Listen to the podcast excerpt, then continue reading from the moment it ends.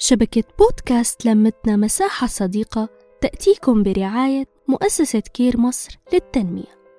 كل شي بالحياة اختيار. يا سادة يا زيادة يا مزبوط.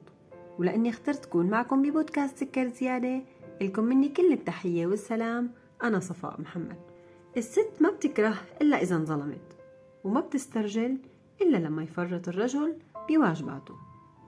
لا تصدقوا الست المسترجلة مبسوطة وسعيدة بحياتها. هي من جوا بحاجة لكتف تستند عليه وبحاجة لرجل يحميها ويتحمل مسؤوليتها. الحياة والغربة غيرت وظيفتنا كستات بس لسه طباعنا مثل ما هي. يعني الست لهلأ ولبكرة ولبعد مئة سنة بتبيع الدنيا مشان رجال يحبها. لسه الهدية بتسعدها ولو ملكت مال قارون. ولسه الحضن الحنون بيدفيها وبحسسها بالأمان ولو كانت رئيسة بعملها. في كتير أشياء بسيطة بتسعد هالمخلوق البسيط. الست مستعدة تشتغل طول أيام الأسبوع وعلى مدار 24 ساعة باليوم. بس بالمقابل تلاقي رجال يقدر ويحس بتعبها. في رجال عندهم عشر أولاد وما بيستحقوا كلمة أب.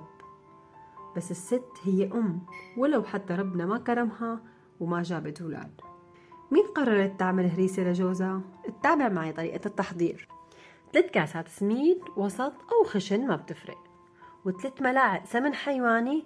لازم نفرك السميد مع مع السمن لحد ما نحصل على آه، أشبه ما يكون برمل البحر.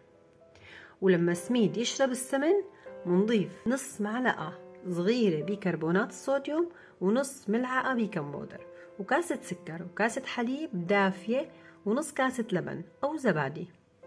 ومنغطيهم أربع ساعات بالنايلون. ولما نحسن إنه استنقعوا رح نلاقيهم نفشت حبة السميد والمزيج صار عندي تقيل. نتركن أقل الأمور أربع ساعات أو أكتر. وبعدها بنجهز القطر السميك. بعد الأربع ساعات الخليط لازم نمده بالصينية المدهونة بالسمن الحيواني. وقبل ما ندخلها الفرن منقطعها وبالفستق منزينها. وبعد ما تستوي الوش منشقره والقطر منحطه سخن والصينية كمان بتكون سخنة. منكت القطر فوق الصينية وبتدوقوا أطيب هريسة نبكية. صحتين وعوافي على أمل اللقاء مجددا إن شاء الله. نحكي نتشارك نتواصل.